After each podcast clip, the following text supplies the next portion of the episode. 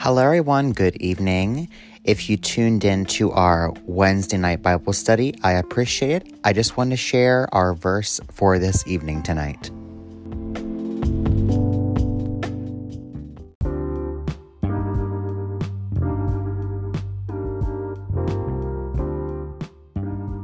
Okay, our verse of the evening is 2 Corinthians 9, verse 10.